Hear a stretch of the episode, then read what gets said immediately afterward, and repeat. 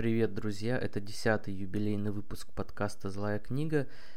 И этот подкаст близок к Новому году, поэтому название и тема сегодняшнего подкаста – это «Новый год с Фрейдом». Про Фрейда я уже говорил в одном из предыдущих выпусков. Он был посвящен а, такой теме, как сравнение исповеди и психоанализа. Ссылочку я оставлю в описании – не буду повторяться по этой теме. И сразу, собственно, к сути сегодняшней темы.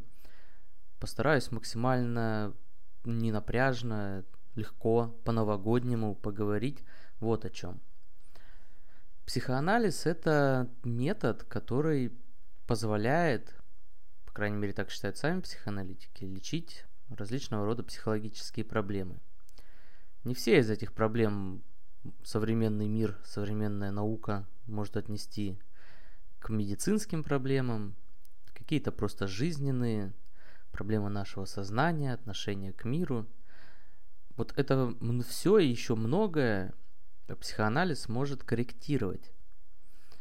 Но услуги психоаналитика стоят дорого, и зачастую не везде есть профессиональные психоаналитики – Поэтому хотелось бы, конечно, иметь такую возможность э, лечить самому себя. А, но Фрейд подчеркивал, что такой самопсихоанализ, он невозможен. Этому есть много причин. Я, возможно, там дальше чуть-чуть об этом, на этом остановлюсь. Но, несмотря на то, что Фрейд был так против настроен самоанализа, ну и зачастую здесь его подозревали в корыстном интересе, потому как если каждый будет сам себе проводить психоанализ, то не останется работы, собственно, у психоаналитиков. Но в этом есть определенная логика, и тем не менее, э, вот эта попытка применения психоаналитических идей к самому себе, она э, зачастую бывала успешной. Необычные такие примеры этого, это можно, например, сослаться на сюрреалистов. Весь сюрреализм, Дали во многом вышли из такого размышления над психоанализом, а, из размышления о себе с позиции психоанализа. И можно вспомнить поток сознания, такое направление в литературе, автоматическое письмо, ну и много еще чего – где психоанализ применялся не как метод э, лечения, где есть врач, психоаналитик и пациент, а как попытка осмысления человеком самого себя. И эти попытки были достаточно успешны. Успешны они во многом в том смысле, что... Не в том даже смысле, что, например, вы сможете избавить себя от каких-то навязчивых состояний. Хотя и такое возможно. Но в том смысле, что применение психоанализа, размышление над собой с позиции психоанализа всегда позволяет человеку глубже и лучше понять самого себя. Если учесть, что э, зачастую психологические, многие психологические проблемы связаны именно с тем, что человек запихивает в себя какие-то неприятные чувства, какие-то неприятные переживания, воспоминания. Если учесть, что зачастую проблемы у человека возникают из-за того, что э, эти воспоминания пытаются прорваться наружу и активно подавляются, вытесняются. Становится понятным, как бы, почему вполне резонно пытаться решить эту проблему с помощью психоанализа. Э, с помощью того, чтобы обратиться к самому себе, осознать себя, вот знаменитое «познай себя», перенесенное в наш современный век, позволяет нам говорить, наверное, не просто познай себя, а примени психоанализ к себе. Конечно, в сложных случаях, сложных заболеваниях э, необходимо обращаться к психоаналитику. И, или не к психоаналитику, а к медицинскому работнику, психотерапевту. Но некоторые вопросы не всегда плохое настроение связано с какими-то серьезными заболеваниями.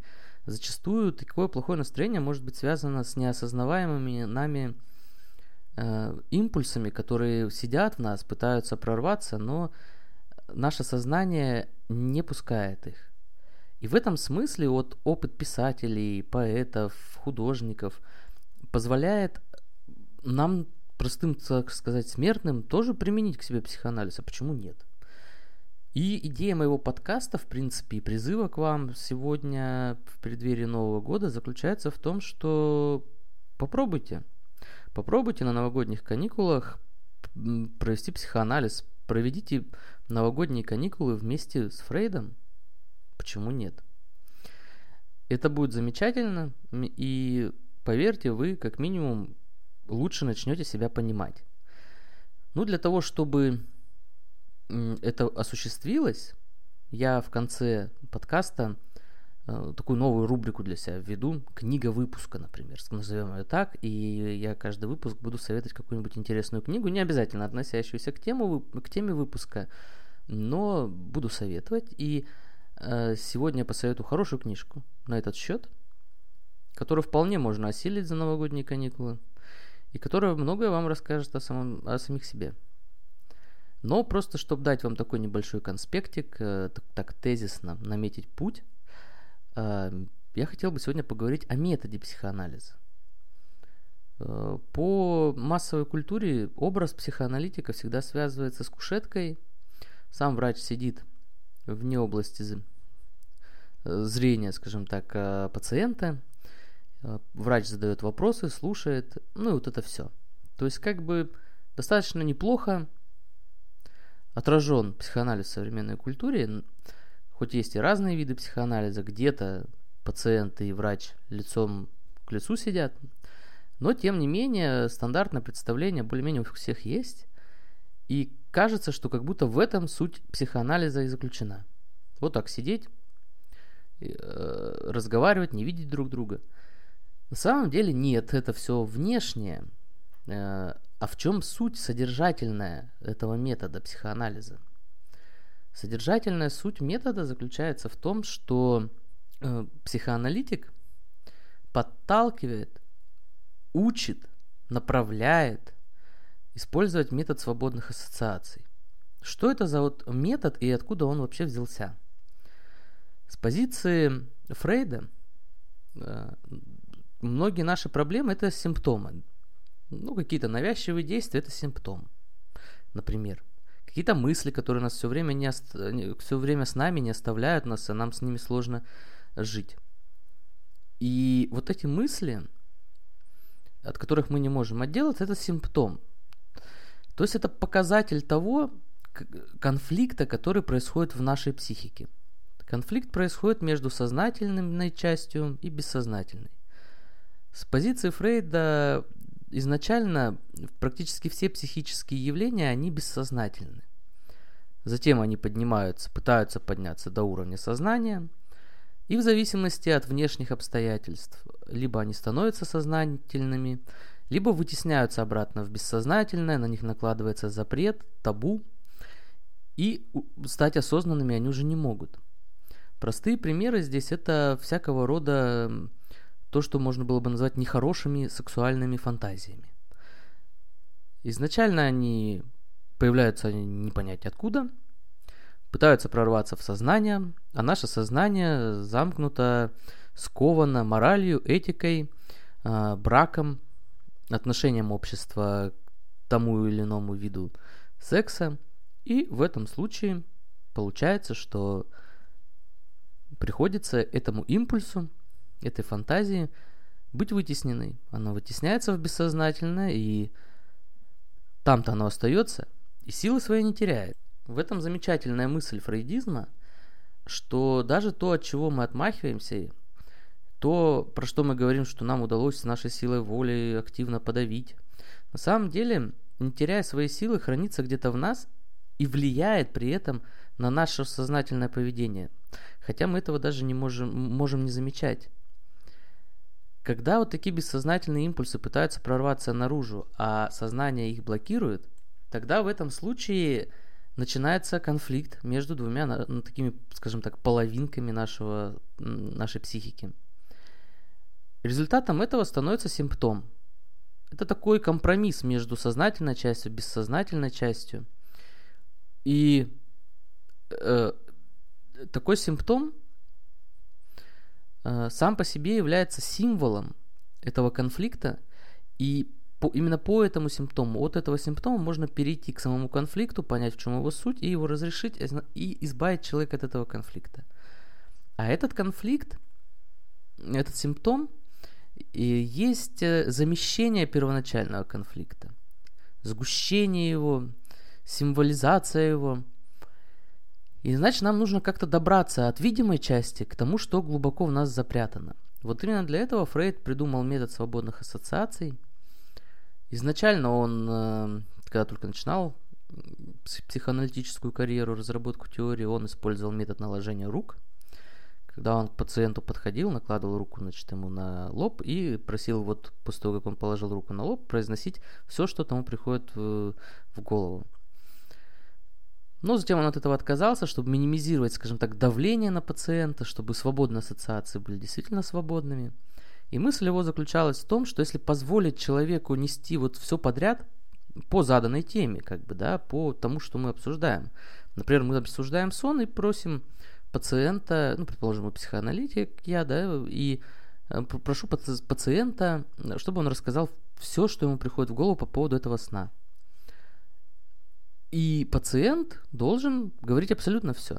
Неважно, будут ли в том, что ему приходит на ум, какие-то элементы сна, э, касающиеся сна. Нет. Имею в виду просто, что ты говоришь о свободных, свободной ассоциации по поводу сна. Все, поехали.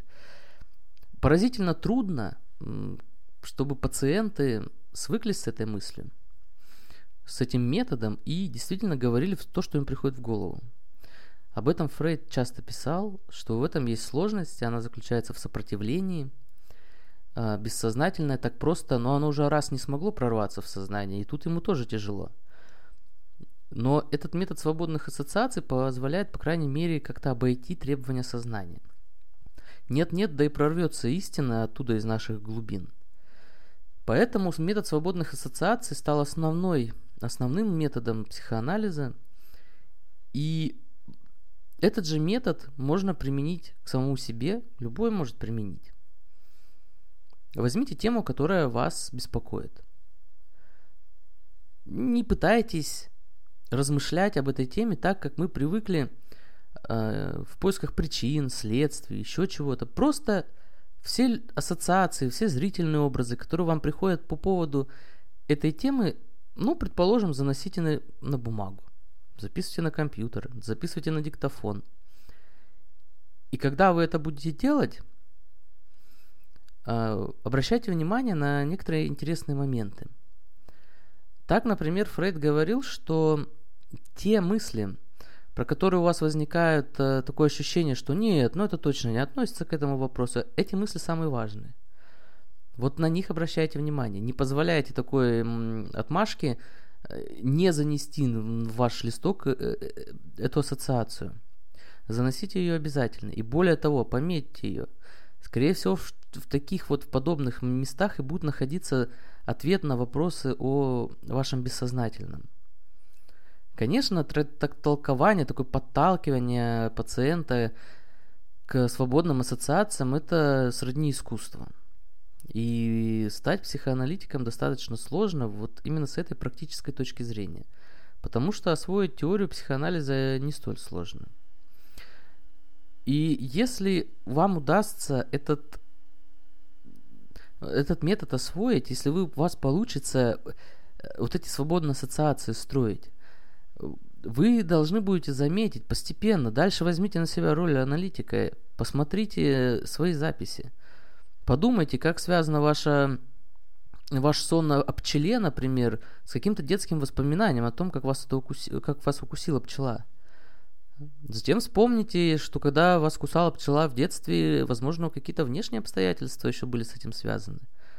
Например, мама оставила вас на улице, вы переживали, что вы оставлены, и, а вас тут укусила пчела. И вот понимаете, этот сон через 30 лет, который к вам может вернуться, этот сон может свидетельствовать не просто о том, что «ба, да я вспомнил, как меня кусала пчела», а как раз об этом ощущении оставленности.